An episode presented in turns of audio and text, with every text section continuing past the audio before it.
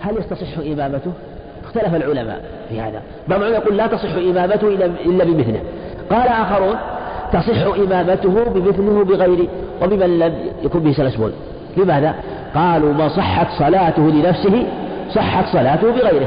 عللنا بحكم شرعي. وهذا يكثر كثيرا في مسائل الفقهاء. وربما كان قويا وربما كان ضعيفا. فلهذا يجوز التعليل بالحكم الشرعي وتكون صفة الاتفاق والاختلاف علة. مثل مثاله مثلا الفقهاء دائما تجدهم يعللون بالاتفاق. مثلا لو قيل في المتولد بين الوحش والأهل هل تجب فيه الزكاة؟ غنم وحشية وغنم وحلية هل تجب فيها الزكاة أو لا تجب؟ لو قال إنسان مثلا تجب الزكاة في المتولد بين الوحش والأهل كما أنها تجب بين السائمة وغير السائمة بالاتفاق. عللنا وجوبها بالاتفاق. اتفق العلماء لأن هذا هذا شيء وهذا شيء. جنس وهذا جنس. هذه سائمة وهذه غير سائمة فكما وجبت في المتولد بين السائمة وغير السائمة فتجب بين المتولد بين الوحش وغيره وإن كان الصواب في هذه المسألة الزكاة ما تجب. لأن الأصل أن أنها لا تجب إلا بيقين وأنها الأصل براءة الذمة هذا هو الأصل لكن الفقهاء يعللون. هذه في الاتفاق. الاختلاف مثلا أو الأحناف مثلا في الكلب. هم لا يجيبون تشبيعه. قالوا كلب اختلف في حيوان اختلف في حل لحمه فلم فلم يجب تشبيعه. فلا يجب تشبيعهما جعلوا الخلاف علة. المقصود أنه قد يكون التعليل بالخلاف صحيح وقد يكون ضعيف وقد يكون التعليل بالإجماع ضعيف بالاتفاق ضعيف صحيح وقد يكون ضعيف إنما القصد هو جواز التعليل بالإجماع والخلاف كما ذكر المصنف. ويتعدد الوصف ويقع. يعني يجوز أن تكون العلة مركبة ويجوز أن تكون مفردة. مثل قول مثل قوله مثلا في القتل العبد في القصاص أنه يجب بالقتل العبد العدوان. إذا كان قتل العبد عدوانا هذه علة مركبة. وما حكم به الشارع مطلقا أو في عين أو فعله أو أقره لا يعلم مختصة بذلك الوقت بحيث يزول الحكم مطلقا وقد تزول علة ويبقى الحكم كالرمل وتعليله بعلة زالت وإذا عادت عاد في نظر. هذه وهي ما حكم الشارع مطلقا. هذا فيما إذا حكم الشارع حكما مطلقا. أو لسبب. المثال يوضحه مثلا في قوله عليه الصلاة والسلام حينما قال لما أنهم ذبحوا الأضاحي في عام الأعوام أمرهم قال لا يبقين بعد ثالثة منها شيء. هذا حكم بحكم آه، لأمر في, في لسبب. مو بحكم ليس حكما يعني عاما لا. ليس حكما إن لسبب وهو أنه أمرهم أن لا يبقوا هذا العام. لا يبقين أحد من بعد في في بيته بعد ذلك شيء من الطعام بل أمرهم أن يطعموا وأن يعني أن يخرجوا هذا الطعام وهذا اللحم. هل يقول يعلل يقول المصنف لا يعلل بعلة. يقول لا يعلل. هذا الأصل فيه أنه الأصل في هذا الحكم أنه مستمر. يعني لو لم يأتي دليل آخر على أنه يجوز على أنه يجوز إبقاءه لوجب ألا يبقى في كل عام. فلا يجوز مثلا نقول مثلا استنبط من هذا الدليل أن العلة مثلا الحاجة أو علة كثرة الناس أو ما أشبه ذلك لا. يقول لا ما حكم به الشارع ولم يعلله ولو أنه يعني لحالة خاصة لا يعلل بعلة مختصة. قال بحيث يزول الحكم مطلقا بحيث أنه يجوز أنهم يدخرون ولا يبقون مثلا في هذا المثال. وقد تزول ولهذا قال وقد وتعليله بعلة زالت وإذا عادت عاد في نظر. هل نقول مثلا على هذا أن الرسول عليه الصلاة والسلام نهاهم حتى يبين نهاهم عن إبقاء الطعام لأجل العلة وأنه إذا زالت العلة زال الحكم ويجعله دليل الحكم صنف يقول لا رسول عموم. الرسول عليه الصلاة والسلام لما سألوا قالوا أنا لما أخبروا قال قال من أجل الدافة فعلل وبين. وعلل وبين. فهم أنه لأجل الدافة لكن لو أنه حكم حكم مطلقا فيقوم مصنف لا يعلل. وهل تزول العلة ويبقى الحكم كالرمل؟ وقد تزول العلة ويبقى الحكم كالرمل. هذا واضح. مثلا مثل ما أنه الرمى الباقي والعلة لأجل أنهم يروا المشركين قوتهم وزالت العلة في ذلك الوقت وبقي الحكم وهو الرمل. وإذا وعكسه تعليل ناسخ بمختصة بذلك الزمن بحيث إذا زالت زال يقول لو أن مثلا كان عندنا حكم هو ما شفت ضرب المثال رحمه المصنف لكن لو جاء عندنا ناسخ ناسخ نص ناسخ نسخ. مثل مثلا لو ضرب مثلا على مثالنا هذا وهو أنه عليه الصلاة والسلام قال يعني كلوا وادخروا مثلا. إيه، إيه، أنهم كلوا وادخروا. وقلنا إن هذا النص ناسخ مثلا هذا النص ناسخ هل نعلله ونقول إن وقلنا إنه ناسخ وقلنا أثبتنا أن مثلا النص ناسخ والرسول قال جاء أمر واضح بالادخار وتبينا أنه ناسخ هل نعلل هذا الناسخ ونقول نسخ هذا النص لأجل أنه لم توجد الحاجة وأنه لو وجد الحاجة بعد ذلك فإنه يجب علينا ألا ندخر وأن نخرج الطعام؟ هذا في نظر. المسألة الأولى ما في ناسخ. جاء النص بأن الرسول أباح له. لكن لو جاء بأنه بين أنه نسخ ذلك الحكم. يقول يقول المصنف رحمه الله وعكسه بأنه أيضا الأصل هو وجوب النسخ وأنه لا يعلل وإن كان الصواب في في مسألة التعليل أنه أنه يجوز التعليل بعلة يجوز التعليل بعلة. وإن لم تذكر في النص تزول يعني يوجد الحكم بوجوده. ولهذا جنح جو من العلم إلى أنه لو وجد حاجة وشدة بالمسلمين وقت الأضاحي وجب عليهم أن يخرجوا الطعام وأن لا يبقوه وأن يطعموا أن يطعموا إخوانهم لأن العلة وهي شدة الحاجة. وجدت والرسول عليه الصلاة والسلام أمر لأجلها ونهى أو رخص لما زالت.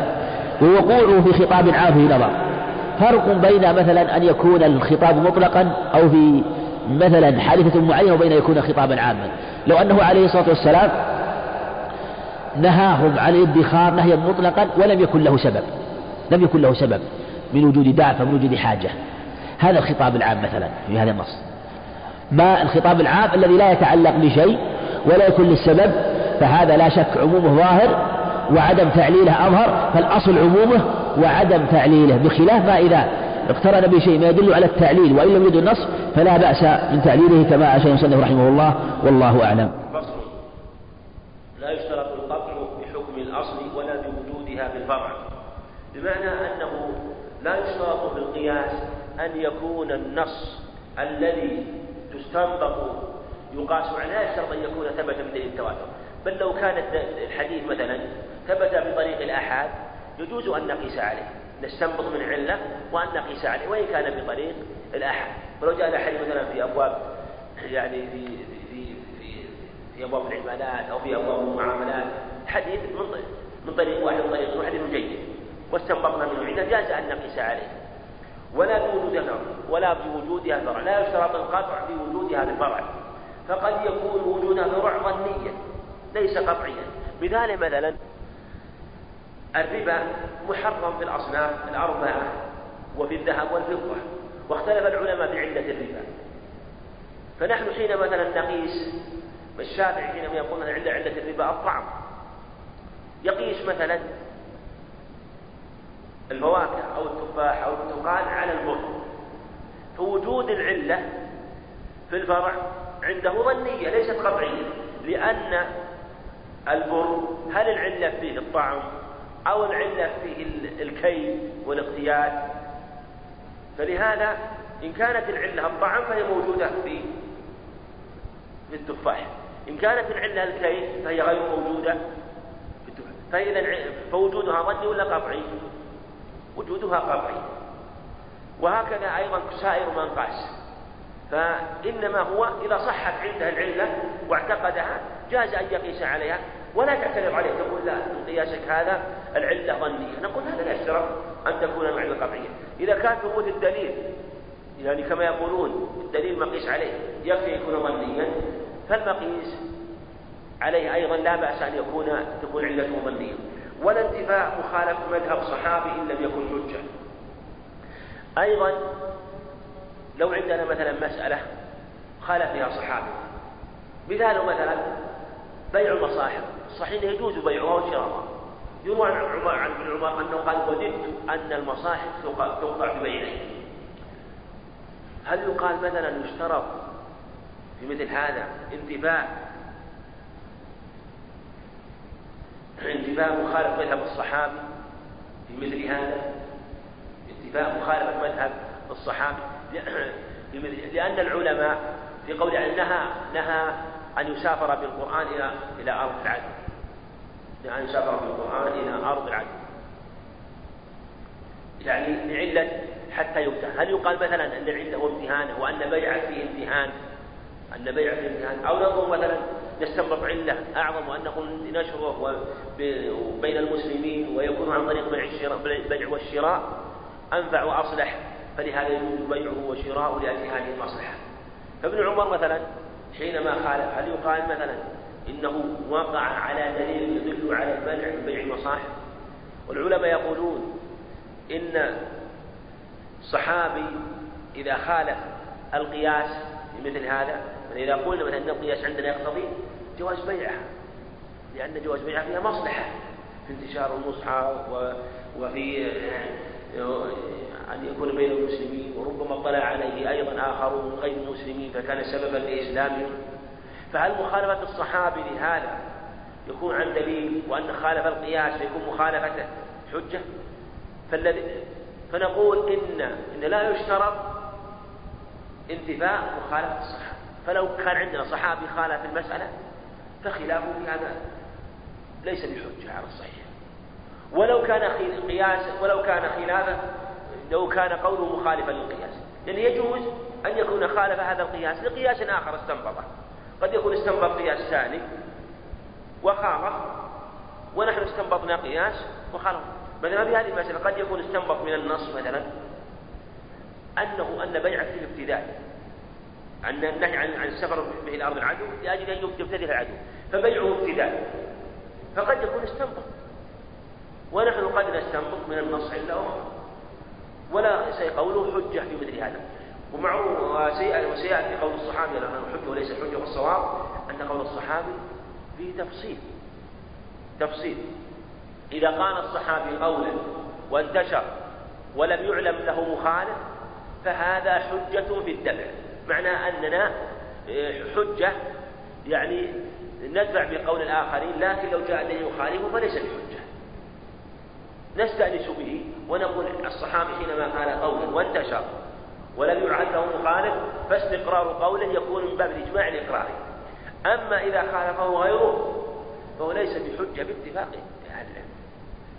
وكذلك بقول إذا خالف نصا فهو إن خالف دليلا. أو خالفه غيره من الصحابة فليس حجة باتفاق. إنما الخلاف فيما إذا إذا قال قولا واشتهر أو قال قولا ولم يعلم له مخالف. ولو لم يجتهد. هذا موضوع فإن قال قولا واشتهر ولم ينكروه فهذا في قوة الإجماع الإقراري وإن قال قولا ولم يشتهر لكن لم يعلم له مخالف جاز أن يقتدى به وأن يؤخذ بقوله في المسح خاصة إذا كانت مسألة اجتهادية وهذا يأخذ به أحمد رحمه الله. فيما إذا قال قولا ولم يعلم له مخالف أو قال قولا واشتهر فيكون اشتهاره وعدم إنكاره من الصحابة يكون بمثابة الإجماع الإقراري وهو من آه، من الأدلة القوية خاصة إذا كان في عهد الصحابة رضي الله عنهم. لكن ليس آه، آه، حجة في دفع الأدلة. فلو علمنا دليلا فإنه يقضي عليه. لو علمنا قول صحابي آخر الحال ليس قول هذا حجة على غيره. ولا النص عليها. كذلك لا يشترط لو عندنا مثلا علة استنبطناها من نص مستنبطة هل يشترط في هذه العلة أن تكون أن تكون استنبطت مثلا من نص آخر أو جاءت الشريعة لها نظائر؟ لا يشترط. لا يشترط في هذه العلة أن يكون لهذه الشريعة نظائر فلو كانت العلة التي استنبطناها لم توجد إلا في هذا النص. فهذا يكفي. ولا يكون هذا فلا يقول قائل إن هذه العلة مستنبطة ضعيفة. لأن ليس لها نظائر. نقول لا نحن استنبطناها من هذا النص والنص دل عليها وخاصة إذا لم يأتي ما يخالفها. فإن أتى شيء يخالفها فليس حجة. وإن لم يأتي شيء يخالفها فإنها تكون حجة. ولا الإجماع على تعليلها فلا يشترط أن يكون النص مجمع على تعليله مثلا في في باب الربا النهي عن الربا في الأصناف الستة. أجمع العلماء على التعليل لكن اختلفوا. هل نقول في كل نص يأتينا لابد أن يكون كما جاء في الأصناف الستة وأنه مجمع على تعليله؟ نقول لا لا يشترط. قد يكون بعض العلماء لا لا يروا تعبد وليس معلم. لكن إذا ظهر تعليله لبعض أهل العلم واتضح بالدليل البين فإنه يقاس عليه ويكون حجة. وإذا كانت عند انتفاء الحكم وجود مانع أو عدم شرط لزم وجود المقتضي. مثاله مثلا مثاله في وجود المانع. وجود المانع. نقول في عدم قتل الأب بابنه. نقول لو قتل الوالد ولده نقول لا يقتل به. لا يقتل به. لوجود المانع وهو الأبوة. وجود المانع وهو الأبوة أو بباب الزكاة مثلا. نقول تمتنع لا تجب الزكاة على هذا لوجود الدين مثلا على قول به مثلا لوجود الدين. وجود الدين. يقول لازم وجود المقتضي. ما هو المقتضي؟ العلة التي أوجبت الحكم وهي القصاص في القتل. معناه أنه نقول أوجبت وجب القصاص يعني قتل عمد عدوان لكن امتنع القصاص لوجود الأبوة فلا نقول مثلا لا نقتل الأب بابنه لأنه لم يقتله لا نقول هذا مثلا. ولا نقول مثلا لا تجب الزكاة على الفقير لأن عليه دين. مثلا ما نقول هذا. نقول العلة لا لا لا يكون إلا إذا وجد النصاب لكن وجد الدين. وجد الدين. فلا نعلل قبل وجود السبب. فلا نعلل قبل وجود السبب. فإذا كان هو فقير نكتفي بكون فقير. فيجب عليه زكاة؟ ما نقول مثلا فقير والدين عليه فلا تجب عليه زكاة لأنه لأنه فقير. في مسألة عدم الشرط أيضا القتل المقتضي ما هو للحد.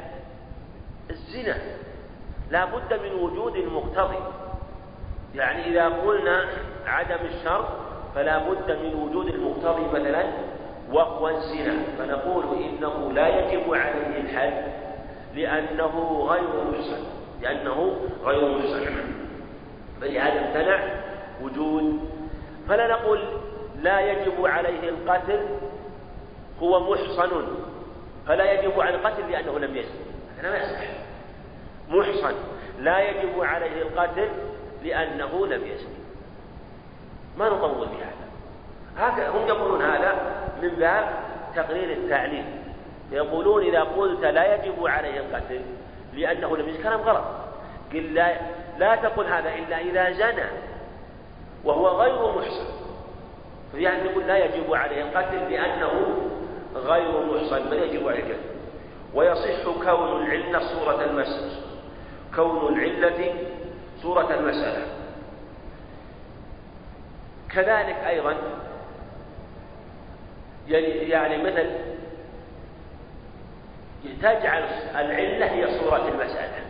مثل رهن المساعد من من الأجنبي يجوز رهن المشاع من الأجنبي لأنه يجوز رهنه من الشريك.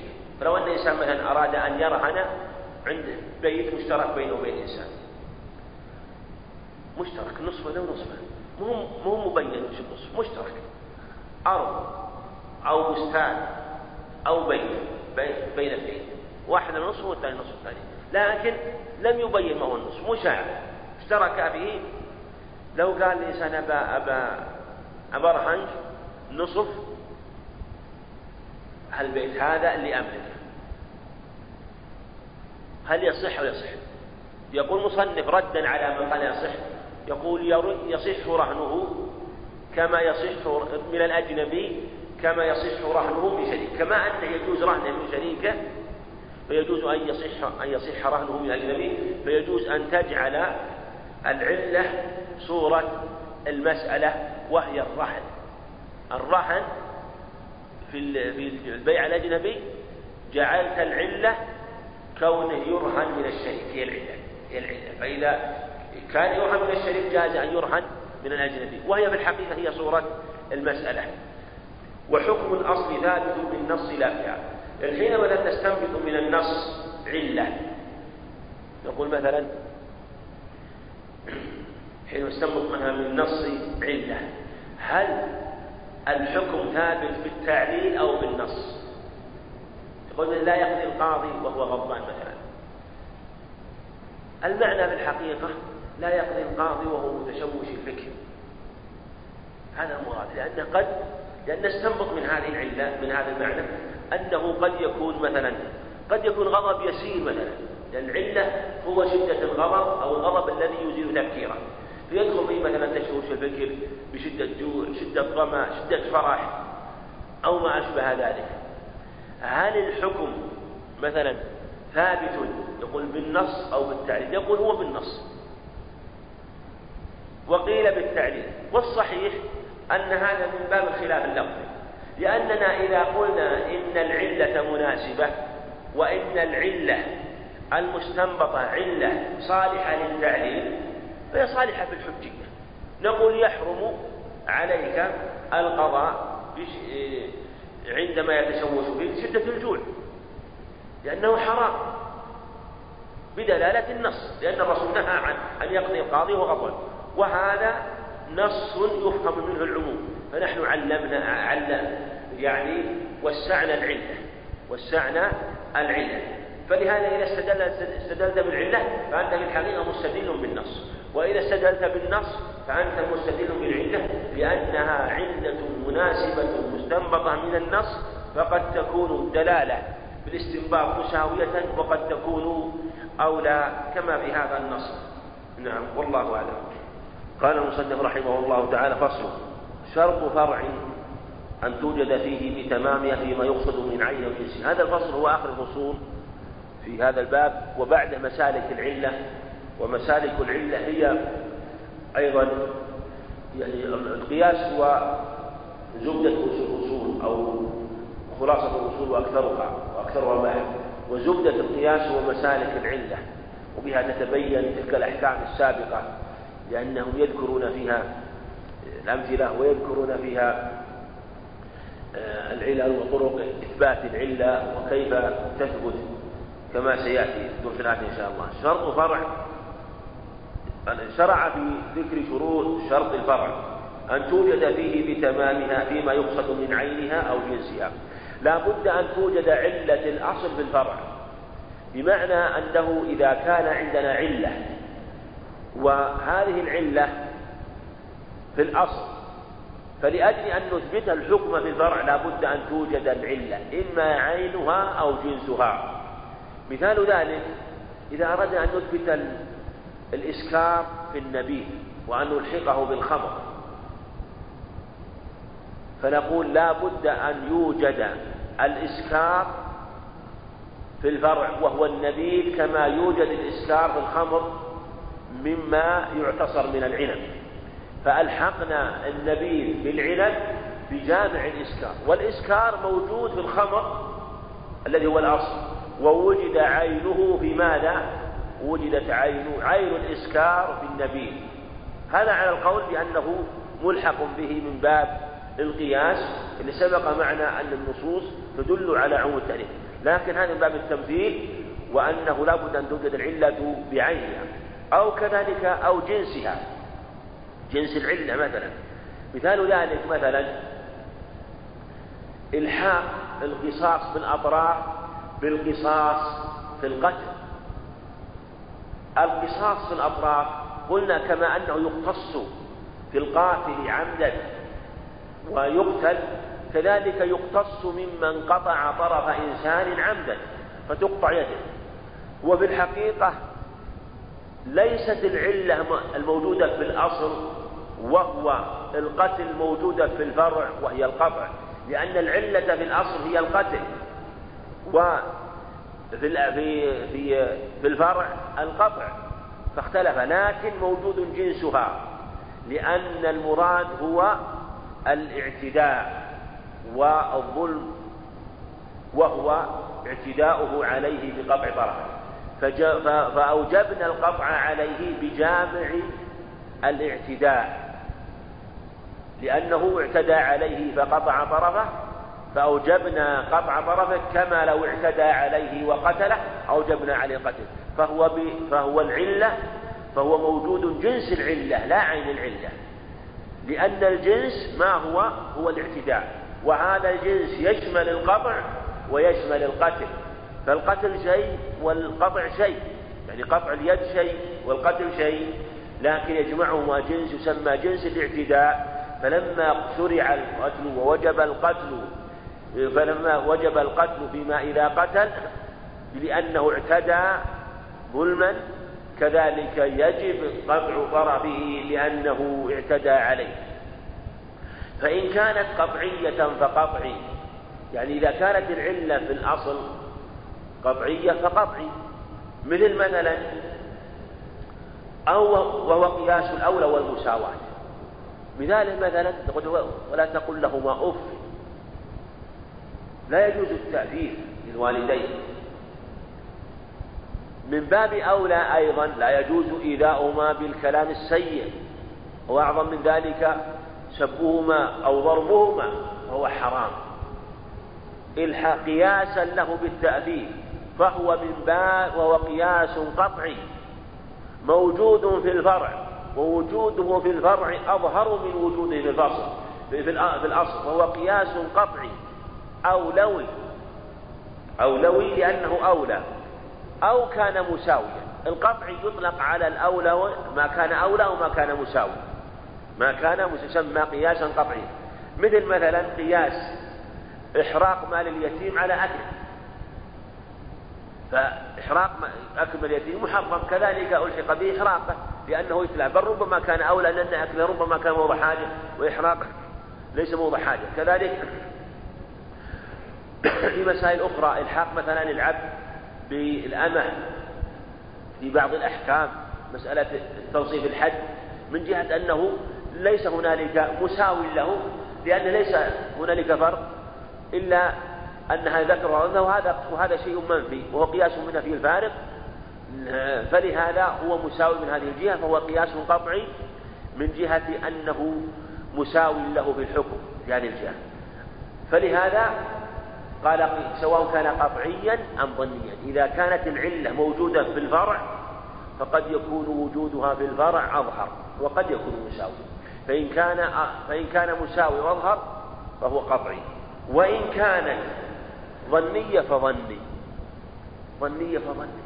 مثاله مثلا إذا قيل مثلا العلة في ربا الفضل العلة مثلا في الأصناف الأربعة هو الطعم في البر والشعير والتمر والملح. العلة إذا قيل هنا العلة الطعم فهي موجودة في الفواكه لأنها تطعم تؤكل. موجودة في سائر المأكولات فنقول العلة موجودة فهي ظنية. لكن لماذا قلنا ظنية؟ ليس لأن الطعم ظني. الطعم موجود ما في ظني قطعي. موجود في البر موجود في الفواكه لكن لأن العلة ظنية في ماذا؟ في الأصل. لأن الأصل هل العلة الطعم أو الطعم مع الكيل أو أو كون مكيل جنس؟ مثلا. فلهذا لأننا لم نقطع في العلة في الأصل فكذلك لم نقطع لا نقطع بالعلة في الفرع لأنه اختلف في العلة في الأصل. فسميت ظنية لأنه لا يقطع بها في الأصل. بخلاف العلل الأخرى التي سبقت فهي قطعية واضحة في أن هذه هي العلة فلهذا قطعية. وهو قياس الأدول.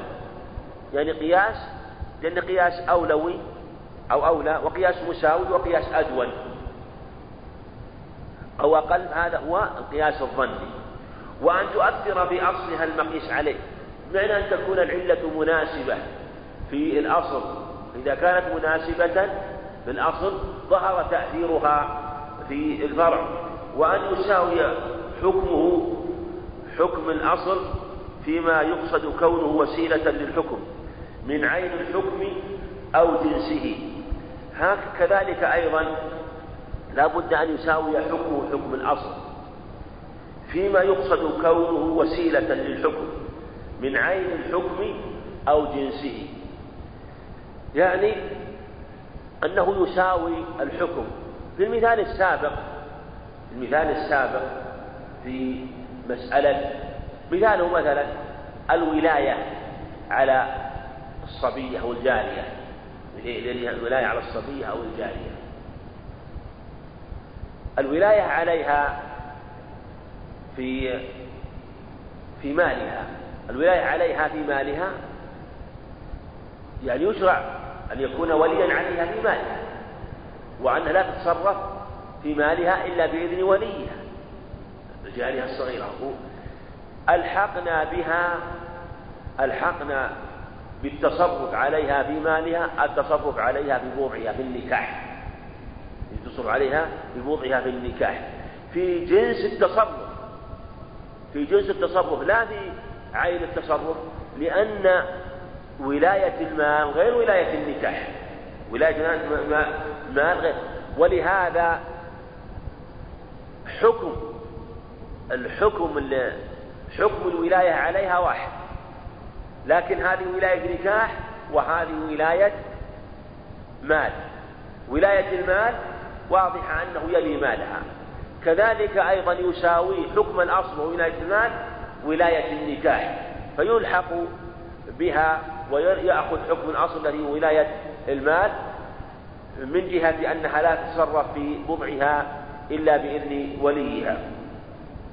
وألا يكون منصوصا على حكم بموافق كذلك يشترط ألا يكون منصوص الحكم موافق وهذا يعني من جهة أنه إذا كان الفرع المقيس على الأصل جاء الدليل عليه من النص نستدل بالنص ما نستدل بالقياس. فلو قيل مثلا الدليل هو النص الدليل هو النص لو قدم القياس وموجود النص هذا غير مناسب لأنه ما دام الدليل موجود من النص فهو المقدم. لكن إذا وجد دليل القياس يكون دليل القياس من باب تضافر الأدلة. فموافقة دليل القياس لحكم النص لا ينفي القياس لكن العمدة يعني لا نقيس أولا مع وجود النص. وليس المراد أنك لا تقول إن الدليل من القياس وارد لا. ولهذا يقول العلماء الدليل عليه النص والإجماع والقياس. لكن نحن يقال في هذه المسألة الدليل عليه كذا من النص. ثم بعد ذلك ما يقال والقياس دليل آخر آه، ويكون باب تضافر الأدلة. ولا متقدم على حكم الأصل. هذا هو تقدم على حكم الأصل. ما أدري عن مثال ذكر لها مثال الشارح رحمه الله. ولا أدري عن يعني عن يعني صواب هذه المسألة وكلام رحمه الله. يقول يعني مثاله ذكر قياس التيمم الوضوء على التيمم. هم هم قالوا إن التيمم يشترط له النية. فتيمموا صحيح؟ يقصدوا يعني لابد من القصد. فالنية فيه لابد منها. فالجمهور يقولون رد على الأحناف يقولون إنه يقاس الوضوء على التيمم في بجامع اشتراط النية. بجامع اشتراط النية. وهنا يقول ولا متقدما على حكم الأصل. ولا متقدم على حكم الأصل.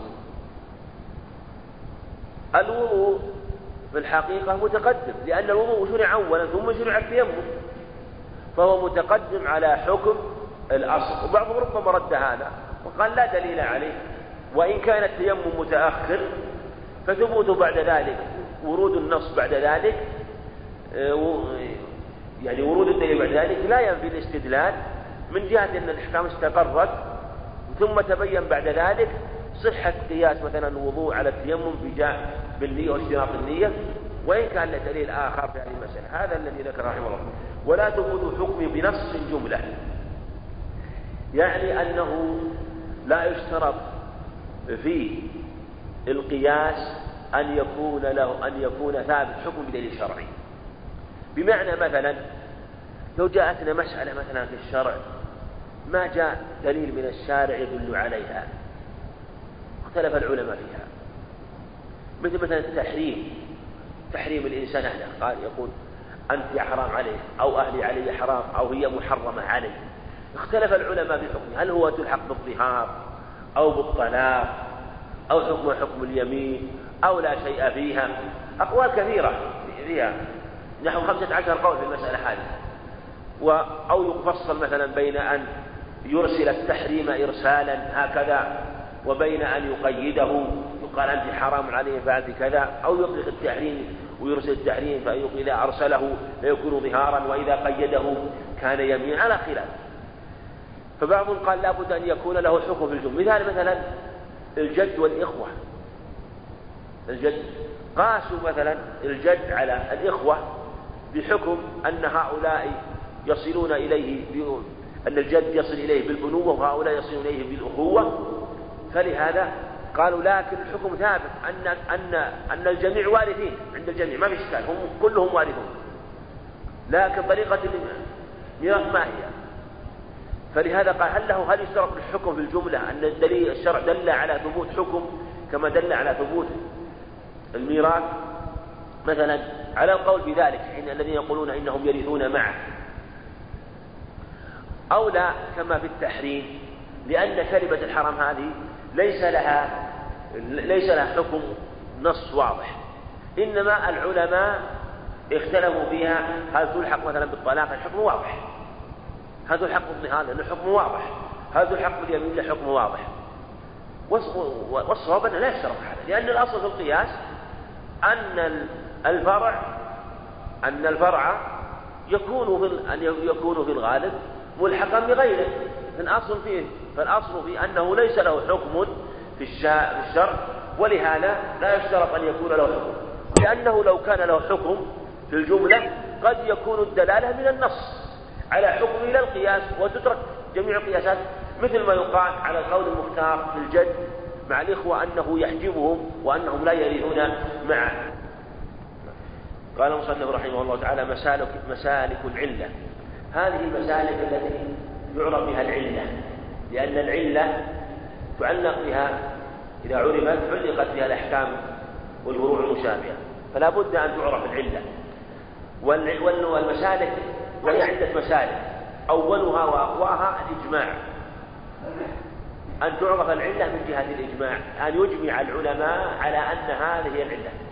مثل ما ذكروا أن العلة في الولاية على الصغير على الصغيرة في مالها للصغيرة أجمعوا على التولية عليها في مالها أنه يولى عليها فيلحق بها الولاية عليها في باب النكاح يعني أنه يتولى أن الولاية عليها في باب النكاح وأنه يزوجها وليها كما أنه يتولى مالها. كذلك أجمعوا على أن العلة في تقديم الأخ الشقيق على الأخ من أب في الميراث امتزاج النسبين لأنه أقوى في باب العصوبة. فلأنه امتزاج النسبين وكونه أخ شقيق وذاك أخ لأب فامتزج النسبان من أبيه وأمه فيكون أقوى من الأب من الأخ من الأب. فلهذا العلة امتزاج النسبين هذه علة مجمع عليها وفي باب الميراث واضحة. لكن في غيرها أيضا يقاس على هذه العلة غيرها. مثل يقال أنه يقدم الأخ الشقيق على أخ الأب في التزويج فيزوج الأخ الشقيق أخت الشقيقة على الأخ من أب. فإذا كان لها أخ شقيق وأخ من أب اختلف العلماء في هذا. هل هما يستويان؟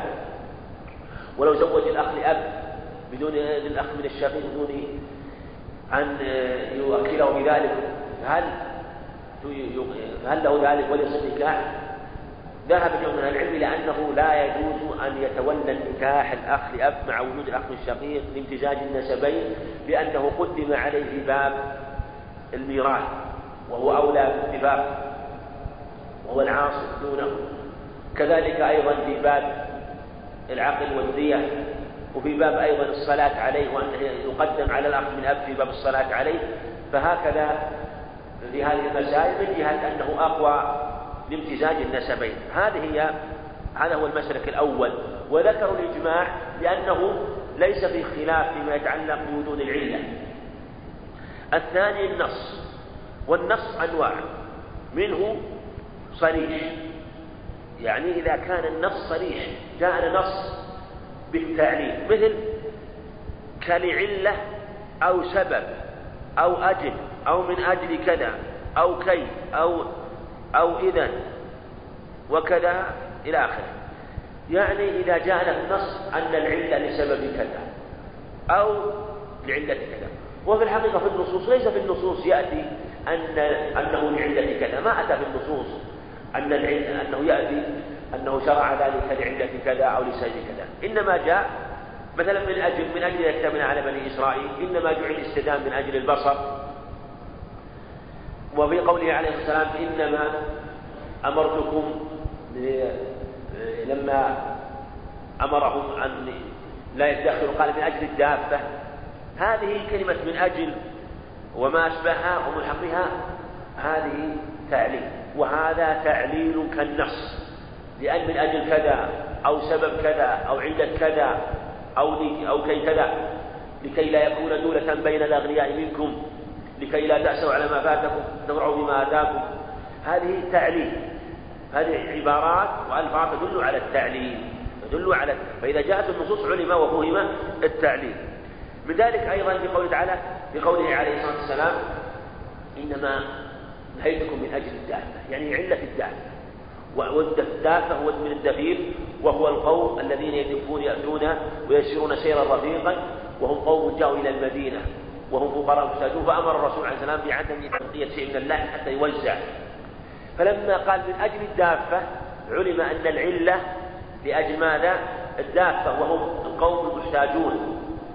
فأخذ بعض العلماء من هذا أنه ليس خاصا بتلك السنة وأنه وإن قال وإن كان أمرهم بعد ذلك ألا يدخروا أمر بعد ذلك آه، وسع عليهم بذلك فلهم أن يدخروا. لكن لو فرض أنه جاء في زمان بعد ذلك أو في سنة من السنوات حاجة في بلاد من البلاد لكثرة الناس وكثرة المحتاجين فإنهم يؤمرون بعدم الادخار. وأنه لا يكون منسوخ. وهذا هو القول الأظهر لأنه قال من أجل الدافع علل. فوهم بذلك أنه لو وجد حاجة يشرع عدم الادخار ويشرع توزيع اللحم والمبادرة إلى توزيعه من أجل الحج. أو إذا كذلك إذا إذا من ألفاظ التعليل. مثل قوله عليه الصلاة والسلام لما سئل عن بيع تمر الرطب. قال أينقص الرطب قال قال فلا إذا يعني إذا كان كذلك فلا إذا فالعلة هو نقصه بعد الجفاف فهمنا أنه لا يجوز بيع الرطب بالتمر لأنه إذا كان رطب ينقص يبس فلا فينتفي التساوي فعلى هذا أخذ العلماء قاعدة أن كل رطب لا يباع بيابس. وإن كان ورد بالتمر لكن لما علل قال أينقص الرطب إذا جف فقال إذا فعلل بنقصان الرطب. الرسول يعلم هذا. وهذا أمر لا يخفى عليه عليه الصلاة والسلام. هو يعلم هذا أمر يعلم بالتجربة وبالحس أن الرطب ينقص إذا جف يذهب عن الرطوبة والماء الذي فيه فينقص لأنها تكون حرة ثقيلة ثم إذا يبست خفت. وهذا واضح. أي شيء يكون رطب ثقيل الثوب إذا كان رطب ثقيل إذا ذهبت رطوبته والماء وهكذا. فالرطب إذا ذهبت رطوبته وبقي يابسا نقص لأجل جفافه كذلك في الثمار العنب. فلهذا أخذ العلماء قاعدة أن الرطب الرب لا يكفي يعني هو ورد في الرطب وجعلوه في الرب ورد ماذا في الرطب؟ وجعلوه في كل رب سواء كان رطبا أو غيره. عنب أو حنطة. الحنطة الرطبة ما تباع بالحنطة اليابسة. لأن الحنطة الرطبة آه، ثقيلة فلا تباع باليابسة. بل لا تباع اليابسة إلا باليابسة. التمر اليابس بالتمر اليابس. العنب لا يباع العنب بالزبيب لأنه رب لأنه قال عليه الصلاة والسلام أينقص الرطب إذا جف؟ ففهمنا التعليل من هذا فألحقنا به ما شابهه. لكن هل يباع الرطب بالرطب؟ موضع خلاف. الأظهر أنه لا بأس أن يباع لأنه علله بالنقصان. فعندنا بيع الرطب بالرطب بيع اليابس بالرطب بيع اليابس باليابس هذا ما فيه إشكال. يعني يجوز باتفاق مع التساوي. وبيع الرطب باليابس هذا لا يجوز من الربويات يعني. بيع الرطب بالرطب فيه خلاف والأظهر الجواز لأنه عليه الصلاة والسلام قال أينقص الرطب إذا دل على أنه إذا كان في حال في حال رطوبته يجوز أن يبيع التمر الرطب بالتمر الرطب. صاع بصاع. مثلا. حنطة مثلا رطبة حنطة صاع بصاع. عنب مثلا يباع مثلا. إذا أمكن يباع يباع. وهكذا يكون عنبا بعنب رطبا برطب. فلهذا فهمنا التعليل من قوله أينقص الرطب إذا جف وكذا إن إن كذا يشدد إن وهي ملتحقة بالفاء وهي وهي ملحقة بالفاء آكد. يعني إن إن أو إن اختلف هل هي للتعليل أو للتأكيد. قيل إنها للتعليل لكن إذا كان معها الفاء فإنها التعليل يكون أوضح. ولهذا في قوله عليه الصلاة والسلام إنها من الطوافين عليكم. لما سأل هرة قال إنها من الطوافين. فهنا فهم التعليل. وفي قوله عليه السلام فإنه جاء بالبلاد قال لا تخمروا وجهه لا تخمروا رأسه وفي اللفظ عند مسلم آخر ووجهه فإنه يبعث يوم القيامة يوم قرنه بالفاء الحق الفاء بإن فكانت أقوى لأن الفاء توحي بالسببية هنا. فمع إن يكون التعليل بها أقوى. فإذا جاءت إن فيها دل على التعليل بها. إنها من الطوابين دل على التعليل. فلهذا ألحق العلماء بها ما يطوف كالحمر.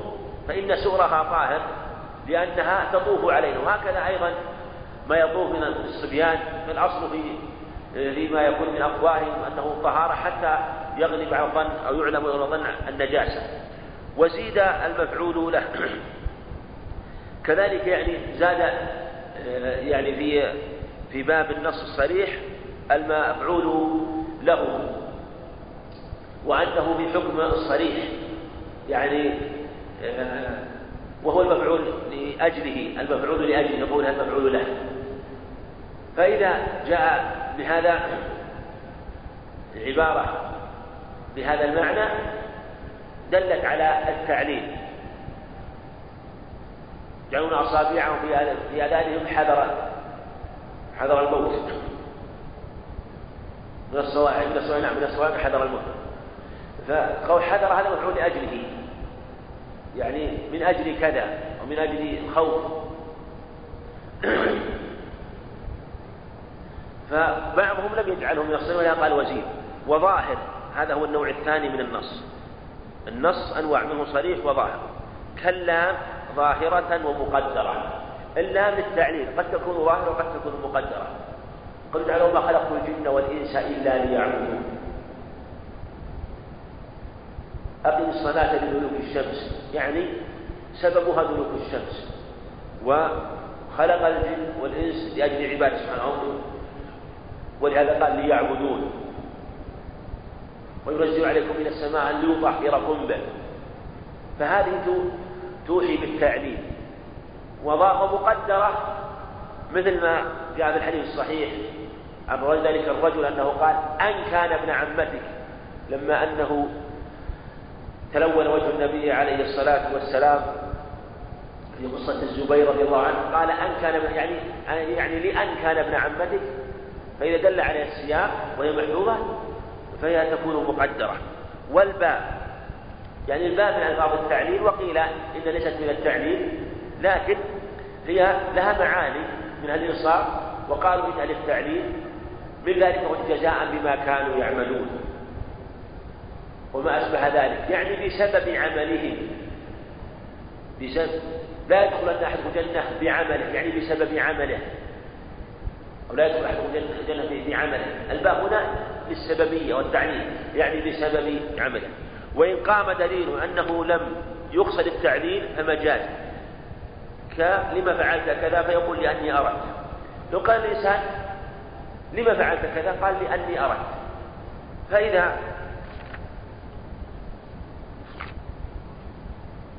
فإذا كان ألفاظ التعليل دل الدليل على أنها يعني قد تستعمل لغير التعليل. قد تستعمل لغير التعليل. فإذا استعملت لغير التعليل آه، فلا تكون التعليل وكونه أراد هذا الشيء ليس علة له ليس علة.